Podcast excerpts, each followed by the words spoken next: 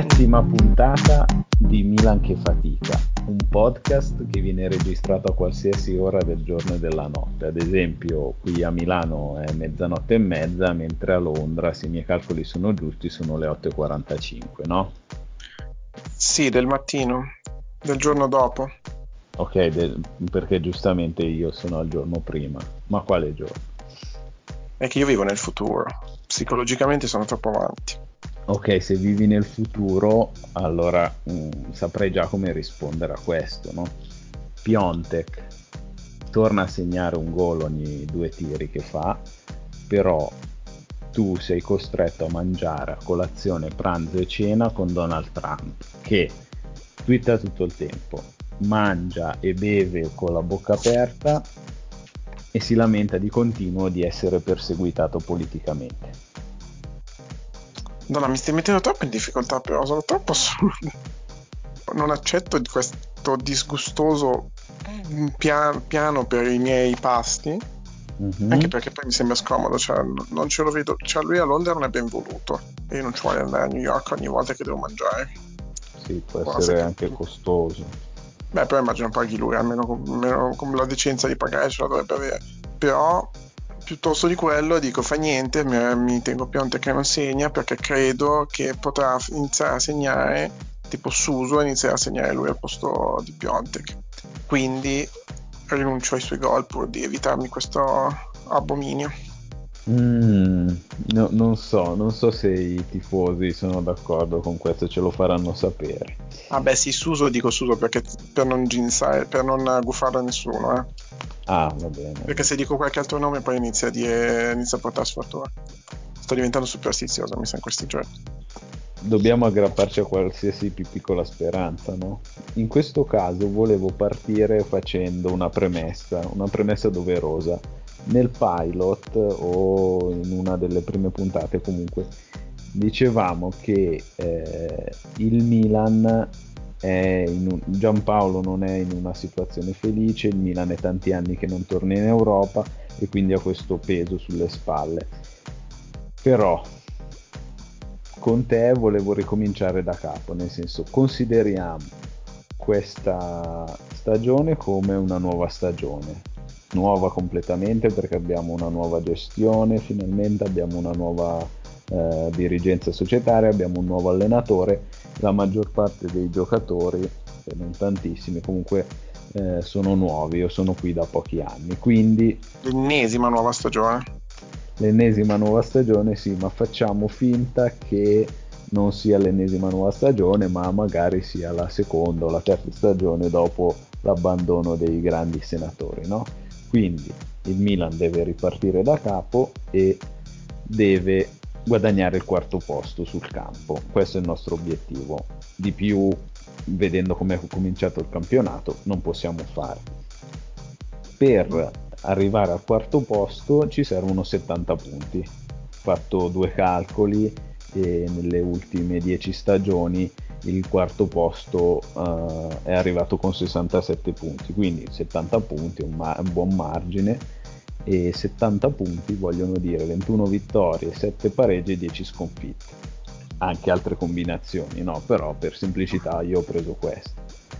Eh, in questo caso abbiamo uh, ancora a disposizione 7 pareggi.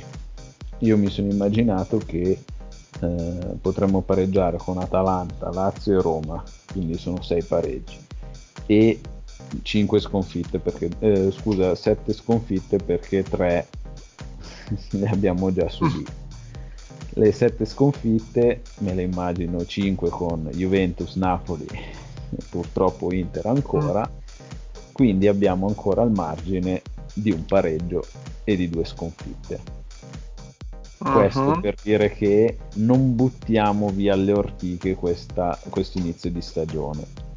È brutto, però ripartiamo da, soprattutto dall'ultima partita, quella con il Torino è stata una sconfitta, non abbiamo ancora eh, buttato via la stagione, compromesso la nostra stagione. Eh sì, basta vedere comunque l'inizio di stagione dell'anno scorso dell'Atalanta che dopo le prime 5 giornate era... quanti punti aveva? Meno probabilmente di noi quest'anno, ne aveva, meno, ne aveva attorno ai 6 anche loro e poi sono arrivati in Champions, no? Esatto, sorpassandoci alla fine. Sì, ecco, volevo fare questo perché sento del disfattismo, comunque anche noi eravamo partiti abbastanza positivamente e nel corso del primo mese abbiamo perso un po' questa positività, però ragionando sì, non siamo messi benissimo, però non, non è tutto da buttare. Perché sai, fino alla partita scorsa, che, eh, che è culminata anzi con la, nel derby, Mm, non è stati proprio un problema di, risultati, di risultati a, portare, a renderci così disfattisti, ma è stato il um, problema de, del non vedere nessun tipo di idea, nessun tipo di progresso, nessun tipo di, di gioco. Che brutto, che brutto, dire comunque non, non, vedere il tipo di gioco, perché è una cosa che è proprio... C'è cioè questo fa, fa feticcio del gioco di un allenatore, che tutti, mm-hmm. tu, tutti i tifosi sono, eh ma non si vede il gioco, non gli ha dato il gioco Mm, non lo so, è una parola che ha un significato relativo. Però non si, sono, non si sono mai visti, non si hanno visto niente fino a questo momento mm, in termini di tattica, di modo di stare in campo, di idee da parte dei giocatori ed è stato quello appunto che dopo il derby ci aveva turbato più di tutto. Mentre finalmente adesso c'è stata dal punto di vista della, della prestazione un netto miglioramento Esatto, che però non ha portato purtroppo alla vittoria. Facciamo magari un, un breve riassunto giusto per le azioni chiave della partita di Milan-Torino. Primo tempo in cui il Torino non si affaccia mai nella nostra area, infatti chiude con zero tiri, non zero tiri in porta, zero tiri. Il Milan eh, fraseggia bene e colpisce al diciottesimo su rigore, fallo su Raffaele Ao Piontek spiazza Sirigu e ci porta 1-0. Non l'ha spiazzato. Piontek è una menzogna, è una fake news. C'è da dire che Piontek ha tirato due rigori entrambi nello stesso angolo, entrambe le volte il portiere ha indovinato, ma li ha tirati così bene Ah sì, è vero. Parliamo di questo. Scusa. Ha tirato così bene che non ci sono, cioè, erano imparabili in un certo senso. Non avevo, adesso quando l'hai detto ha tirato così bene mi è venuto in mente esattamente. Lui l'ha tirata tra Paolo e Paletto, ha detto il commentatore, perché si è andata a infilare proprio in quell'area che un portiere non può raggiungere. Ah, è, il bu- è, è l'area che quando succedeva alla, nelle partite della Virtus non capissi se era gol o no perché c'era il buco nella rete. e questo dettaglio di taglio inutile perché nessuno la squadra dell'oratorio altra occasione eh, da cross di Suso dal limite dell'area piccola eh, no scusa da dentro l'area viene deviato e Leao colpisce di testa ma si supera Sirigu e butta la palla in calcio d'angolo su un calcio d'angolo non credo fosse lo stesso Pionte trova di nuovo bene il tempo di testa come aveva fatto nel derby, però anche questa volta la butta a lato. Eh, abbiamo detto nessun tiro in porta, però eh, c'è quasi c'è una mezza occasione per il Torino perché eh, Donnarumma esce fuori dall'area di rigore, manca la palla, Romagnoli e Musacchio non riescono a contenderla a Belotti che si ritrova un po' spaesato e eh, non, fa, non conclude verso la porta. Comunque a porta praticamente vuota, non fa nulla. Eh, si ritorna in campo e il Milan eh, nei primi minuti gioca ancora bene. Pianteca la palla in area al 48esimo e sbaglia il passaggio verso Leao, lo mm, fa intercettare al difensore, Leao si sarebbe trovato da solo davanti a Sirigu a due metri dalla porta. Un'altra azione di Romagnoli che coinvolge Piontek, abbiamo capito che Piontek è stato molto cercato, è stato molto trovato, ma non era in serata. Eh, Romagnoli che invece si trovava in attacco salta, è, sta- è un'azione bellissima, salta il difensore con il primo controllo la porta avanti e eh, se la porta sul sinistro serve Pionte in area di rigore, rigore in movimento, è quello che si dice un rigore in movimento, la angola troppo alla sinistra del portiere. Tanti gol sbagliati, il Torino comincia a farsi vedere in attacco ma con un'azione confusa, la prima, quella, eh, quella triangolata tra Zazza e Belotti, e poi in occasione di una palla persa di Cialanoglu non si sa bene se con fallo o no comunque l'arbitro lascia giocare sul capovolgimento di fronte, eh, Celotti sa Musacchio, tira da appena fuori area e buca le mani di Donnarumma colpevole su questa... Manaccia in porta. Esatto. 1 a 1, Torino che fino a lì aveva costruito poco o nulla, raddoppia praticamente subito dopo in un'altra azione confusa. Donnarumma salva prima su Zazza Belotti si trova a porta vuota incestica sulla palla se la alza e calcia in rovesciata 2 a 1 fin lì il Torino aveva fatto poco o nulla. Milan a quel punto si ributta tutto in avanti. Sembra che la partita sia persa e alla fine vedremo che lo sarà però altre due occasioni grandissime che si viene trovato da un cross non mi ricordo se di Cialanoglu o di Suso controlla benissimo con il secondo tocco manda a vuoto il difensore che scivola proprio verso sembrava un'azione di un film di un cartone il difensore è scivolato fuori dal, dal campo e si, si ritrova a un metro e mezzo dalla porta e calcia alto ultima azione Suso un cross dalla destra, sì, dalla sua zona, al 94esimo trova Piontek che di nuovo di testa la passa a Sirigu. Una partita che si poteva vincere 2 o 3 a 0 chiudendola nel primo tempo o anche 3 a 2 con queste ultime due nettissime occasioni, l'abbiamo persa 2 a 1. E questo fa soffrire particolarmente perché abbiamo visto finalmente la miglior prestazione in campionato e nonostante questo ancora tre punti non li abbiamo visti. Sì, miglior prestazione in campionato. Non è stata una partita eccezionale quella del Milan, però si è visto veramente un, un gioco molto più bello, eh, una partita molto più bella, più viva, più accesa, con un movimento palla più fluido rispetto alle prime giornate. Abbiamo meritato tanto, ma abbiamo trovato gol solamente su rigore un'altra volta. Sì, anche è, è, un po' forse il dato più preoccupante di questo inizio stagione, che, fi- che abbiamo creato solamente tre gol, di cui uno su azione e due su rigore, e nonostante in, partita, in, una partita come questa in cui abbiamo avuto veramente tante occasioni, anche nitide, e penso che la più grande mh, delusione diciamo, di questa partita è stata proprio arrivata proprio dalla punta, che non ha fatto quello che avrebbe dovuto per permetterci di vincere la partita, cioè segnare. Ecco, è stata un po' decisa appunto nella differenza tra i, tra i due centravanti. Da una parte Belotti che si è inventato, si è, ha fatto e disfatto due azioni, ha, avuto, ha, ha segnato appunto due gol, e, mentre dall'altro lato Piontek che le occasioni che in questa partita gli sono finalmente arrivate non, non, non le ha concretizzate. Vediamo i numeri, avuto, abbiamo avuto quanti expected goals? Dipende dal modello che utilizziamo, comunque tutti sono tra i 2,50 e i 3. Avremmo dovuto fare almeno due gol, se non tre. Statisticamente avremmo meritato di segnare, cioè meritato, abbiamo costruito una quantità di occasioni tale, ma se non fosse stato per il rigore anche questa partita saremmo finite secco. Ed è un po' il tema di questo inizio campionato, perché guardando in generale le, le partite giocate fino adesso abbiamo sempre segnato molto meno di quanto abbiamo creato. Non che, avessimo, non che, abbiamo creato molto comunque fino adesso, ma la finalizzazione è un po' quello che ci sta penalizzando più di tutto. Mentre al contrario vedi squadre come mh, Cagliari che fino adesso hanno costruito un totale di 3 splatter goals, mentre ne hanno segnati 8, 7? Sì, eh, è molto significativo secondo me quello che dicevi prima, cioè il confronto tra Belotti e Piontek.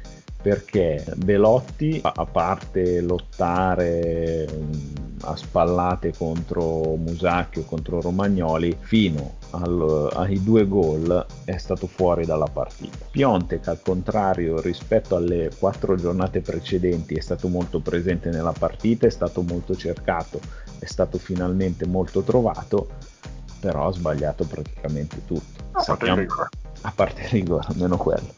Eh, sappiamo che il suo gioco di passaggi non è dei migliori, però un golletto qui, un golletto in più l'avrebbe dovuto fare in questa partita. Allora, premessa che secondo me ha fatto comunque una buona partita, mi si imputava anche nelle giornate precedenti che non aiutava molto la squadra, comunque era un po' avulso dal gioco, mentre uh, con, giovedì contro Torino è stato più utile nella manovra, nel gioco di sponda, nel dialogare con i compagni. Però, anche se eh, l'altra cosa che gli veniva un po', in questo caso non imputata, ma veniva detta in sua difesa, è che i problemi li stava avendo perché non venendo servito, non riusciva a sentirsi coinvolto, non riusciva a, a scaldarsi, diciamo. Mm-hmm. Mentre in questo caso le occasioni le ha avute e non le ha concretizzate. Sì, è davvero la prima partita in cui possiamo dire che ha fatto male, cioè se lo difendevamo fino a questo momento, mh, mm, non dico che non, do- no, non dobbiamo farlo eh, in futuro, però proprio questa ba- partita è chiaro che l'abbia sbagliata, almeno dal punto di vista della finalizzazione. Stavo cercando sui nostri siti di riferimento quanti palloni avesse toccato in questa partita ma è chiaro anche solo, da, anche solo guardandola che ne ha toccati molto di più, è stato molto più coinvolto rispetto alla scorsa partita. Abbiamo detto che il. Milan finalmente ha mostrato del gioco, un buon Aspetta, gioco. Aspetta, ti do il dato, ti do il dato.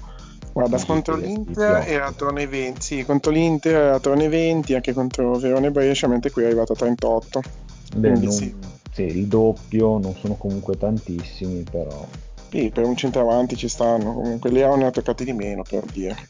Abbiamo detto che il Milan ha giocato molto bene e questo si è visto perché appunto dicevamo il giro palla è stato molto più fluido, avevamo finalmente un'ampiezza, c'era molto equilibrio tra la fascia destra e la fascia sinistra, non eravamo sbilanciati sulla destra, abbiamo trovato molto possesso palla nella metà campo avversaria, quello che vuole Giampaolo. Se dobbiamo analizzare quello che vuole che il Milan faccia Giampaolo, sappiamo che la cosa principale che vuole è il possesso palla nella metà campo avversaria. L'ha ripetuto anche nella conferenza stampa eh, prima della partita. L'unica cosa su cui si è sbottonato dal punto di vista del gioco, perché lui non parla mai né di interpreti né di cosa vuol vedere, è quello, il possesso palla stabile nella metà campo avversaria.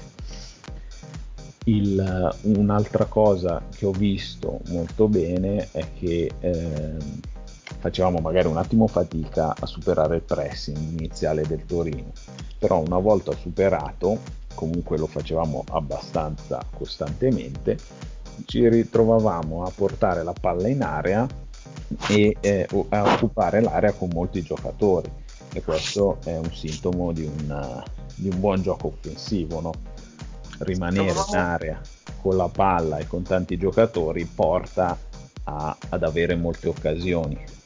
Trovavamo e riuscivamo a costruire molti più spazi, avevamo un gioco molto più veloce, molto più, appunto tu hai detto fluido, che ci ha portato a, ad avere appunto più spazio di manovra nella, nel campo, nella, nella metà campo avversaria riusciamo a far girare la palla da un lato all'altro del campo e appunto siamo riusciti appunto tramite un gioco, una manovra più veloce e fluida a, a cambiare il gioco molto rapidamente. E una cosa che non mi aspettavo è stata che siamo riusciti ad avere la superiorità sulle fasce nel primo tempo mentre contro un 3-5-2 è una cosa che non ti aspetti. Anzi sono sempre stato molto, molto preoccupato con la formazione che andiamo a utilizzare di soffrirle le squadre che giocano con questo tipo di modulo. Invece il gioco è stato molto efficace da quel punto di vista sempre stato uno dei problemi del 4-3-1-2 l'ampiezza. In questo caso ancora il nostro è sempre il 4-3-3, anzi sì, no, non è vero, ho detto 4-3-1-2 ma abbiamo giocato ancora con il 4-3-3.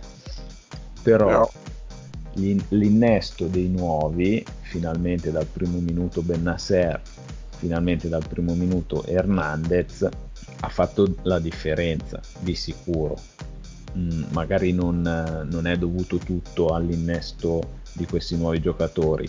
In più diciamo c'era Leao che però aveva già cominciato anche il derby. Eh. Però di, questo tipo di giocatori, Bennasser che dà sempre un'opzione di passaggio, Hernandez che si fa trovare a iniziazione, si fa trovare affinazione, spinge, terzino completo anche sulla, sulla sinistra. Leao che ha degli ottimi movimenti, ha un'ottima conduzione di palla, è velocissimo, fa dei buoni passaggi, deve migliorare ancora qualcosina perché comunque il primo controllo non è quello dei migliori, però di sicuro hanno cambiato molto al Milan questi, questi, nuovi giocatori. Scusa? Sì, no, diceva comunque la sua seconda partita in Italia alla fine, quindi ci può stare che debba ancora migliorarsi in alcuni aspetti. Sì, guarda, come, come Bennasser contro il Brescia, anche lui l'ho visto un po' come se fosse agitato, no? Più in questa partita rispetto al derby. Eh, quando sei chiamato a confermarti magari. Ma allora, ti dirò, secondo me appunto i nuovi ingressi, l'ingresso dei nuovi acquisti ha fatto realmente la differenza in questa partita perché c'è stato quello che secondo me è stata la chiave di volta rispetto alle partite precedenti, che è appunto l'ingresso di Leao che ci ha dato una seconda opzione in fase offensiva. Mm, come avevamo detto appunto partita, dopo la partita contro l'Inter, uno dei nostri problemi è che dipendendo esclusivamente da Suso, il nostro gioco diventa prevedibile e limitato appunto all'umore dello spagnolo l'ingresso di, di Leao ha portato in campo un altro giocatore in grado di inventare e di creare superiorità e, delle, um, azioni pericolose dall'altro lato del campo. E per la prima volta non, uh, non ci siamo solamente affidati a Suso che in un certo senso anche lui magari scaricato da tutte le responsabilità di cui ha ricoperto nelle, nelle partite precedenti ha giocato anche leggermente meglio non è stato eccezionale o comunque ha un suso dei, il grande suso che, che, abbiamo visto può essere, però non ha passato la partita a incaponirsi a cercare di saltare l'uomo e a calciare appena poteva. Ma anzi, ho visto, ha cercato delle azioni appunto più corali, ci sono state un paio di mh, buone sovrapposizioni con Calabria, o che sì. Sì, quello che ho visto anch'io l'ingresso di Leao, l'ingresso di Bennasser e anche di Hernandez hanno permesso sia a Suso di liberarsi dei compiti di impostazione anche. Lui non, non, si passava più da Suso per risalire il campo perché quel compito era affidato a Cialanoglu e a Bennasser. Suso, come hai detto tu, non ha giocato bene, non ha fatto una partita eccezionale però potendo fare una partita solo offensiva comunque non è stato irritante sì, ha giocato più al servizio della squadra sì sì sì è, è stato, cercato, è stato cercato meno finalmente ma è stato cercato meno cioè, scusa ma è stato cercato di più nella sua zona nella sua zolla cioè quei 30 metri del fondo campo sulla destra non si è spostato dal, da quel ruolo e a questo punto non so se lo vedremo mai davvero dietro alle due punte. Però già lasciarlo lì così, cercarlo, innescarlo solamente per concludere le azioni e per cercare l'ultimo passaggio, mi sembra una buona soluzione. Un altro che ho visto rivitalizzato è Cialanoglu. Si è sempre comportato bene nelle prime partite, però con Bennasser che lo aiuta dal punto di vista difensivo, con Hernandez che può aiutarlo nella conduzione, può, può dargli una seconda soluzione, anche Cialanoglu si è potuto esprimere meglio, eh, non si è mai dovuto girare per eh, verticalizzare il gioco, ha ricevuto spesso palla fronte alla porta e ha potuto portarla avanti. L'abbiamo trovato anche al tiro in un'occasione nel, nel primo tempo grazie appunto alla, all'aiuto di Teo Hernandez. Oh, Benasera comunque mi ha parlato in passato di quanto faccia la differenza con Biglia sul suo modo di giocare in verticale e anche in questa partita mi ha impressionato come molt, la, molte volte prendeva palla e al posto di avere come prima idea il, il passaggio indietro o comunque laterale cercava sempre, cercava anche a volte magari un po' forzando la giocata in verticale ho proprio in testa un'azione in cui ha ricevuto palla appunto nella nostra metà campo davanti ai difensori e ha lottato con il centrocampista, ha portato palla per 5-6 metri, ma poi ha lanciato sull'esterno facendo avanzare il pallone di 30 metri. Sì, cosa che Sorry. da Biglia non te l'aspetti mai. E poi anche in questa occasione era più contrastato Bennasser rispetto alla partita col Brescia, però abbiamo visto in più occasioni come fa scorrere la palla in diagonale, eh, la palla che curva verso l'esterno, è anche veramente bello da veder giocare. Ma sì, appunto, ma è proprio la, mm, la differenza nella, nell'idea. La sua prima idea è proprio quella di cercare di giocare in verticale, mentre la, mm, la prima idea di Biglia in quest'ultima giornata, almeno le Biglia di quest'anno, è sempre, è sempre, stata quella di mm, tenere il possesso e non cercare la giocata in avanti.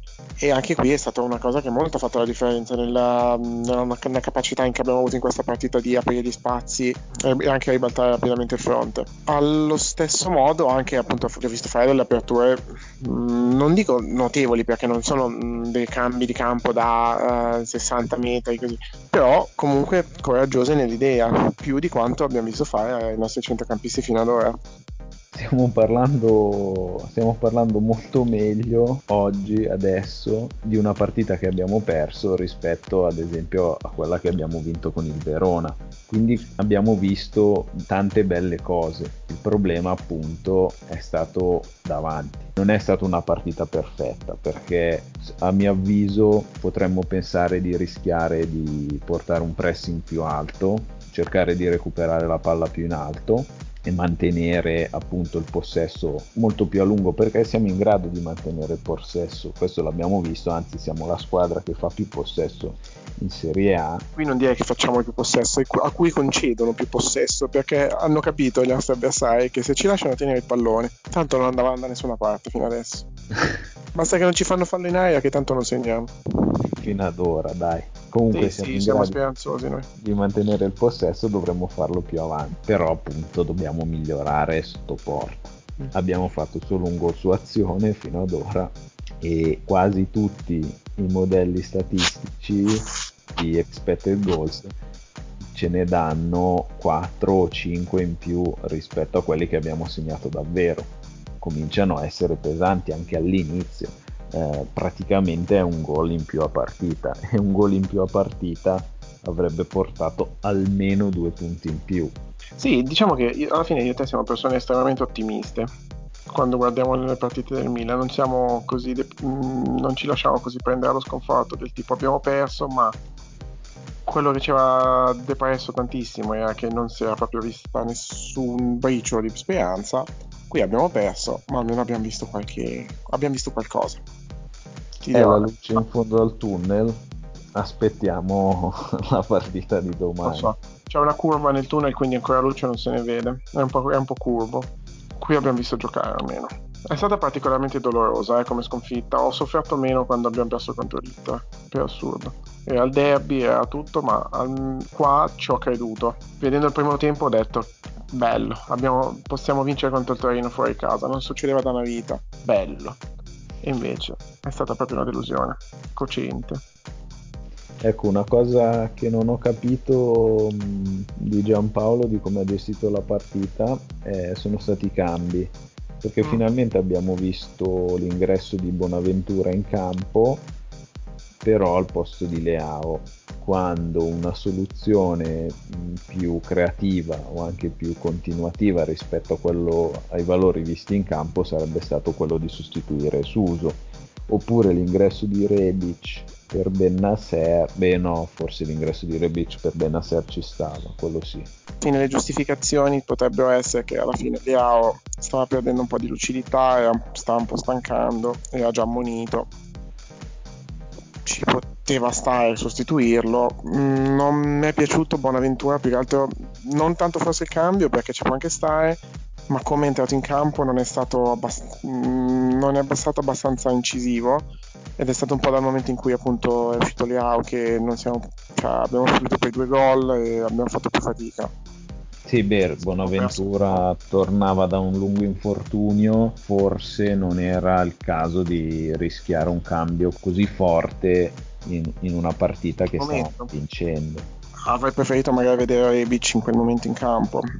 La logica credo fosse stata di Bonaventura è più centrocampista, ti aiuta a tenere di più il pallone, a allentare magari il ritmo, però mm, non, non è stato molto d'aiuto, diciamo, quando è entrato.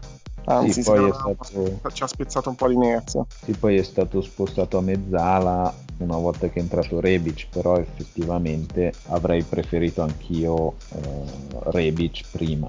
Sì, e poi mh, mm, anche l'uscita, l'uscita di Benasera secondo me è stata semplicemente togli il, un centrocampista difensivo per mettere un giocatore più offensivo e scegli Benasera perché era già sì, munito. Cioè era già ammonito, c'è la Noglu, mm, è più offensivo, quindi sì, anche che sì, abbiamo visto.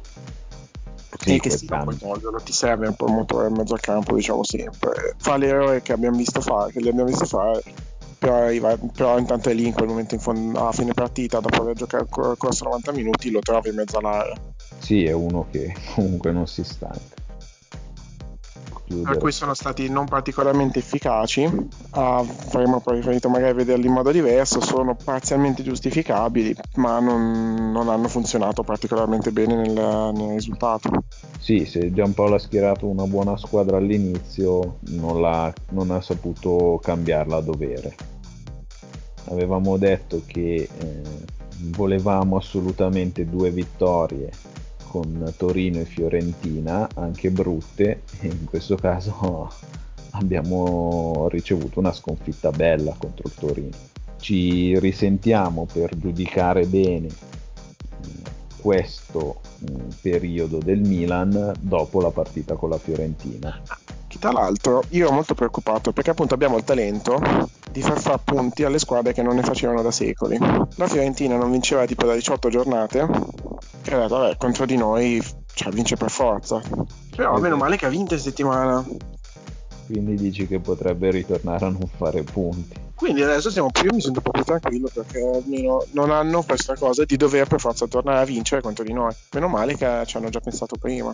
Speriamo che la cabala ci aiuti. Noi intanto ci salutiamo, ci risentiamo. In realtà vi, avevo, vi avevamo detto una puntata a settimana però vediamo, magari riusciamo a uscire dopo la partita con la Fiorentina. Voi mettete like, mettete follow, condividete la puntata se vi è piaciuta, commentate come avete fatto in settimana.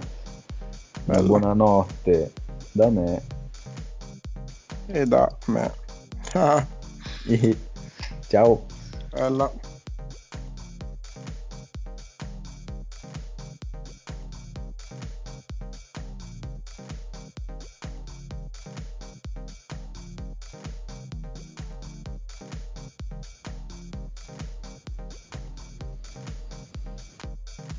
La canzone che usiamo come sottofondo e come sigla è The End Detection Mode di Kevin MacLeod.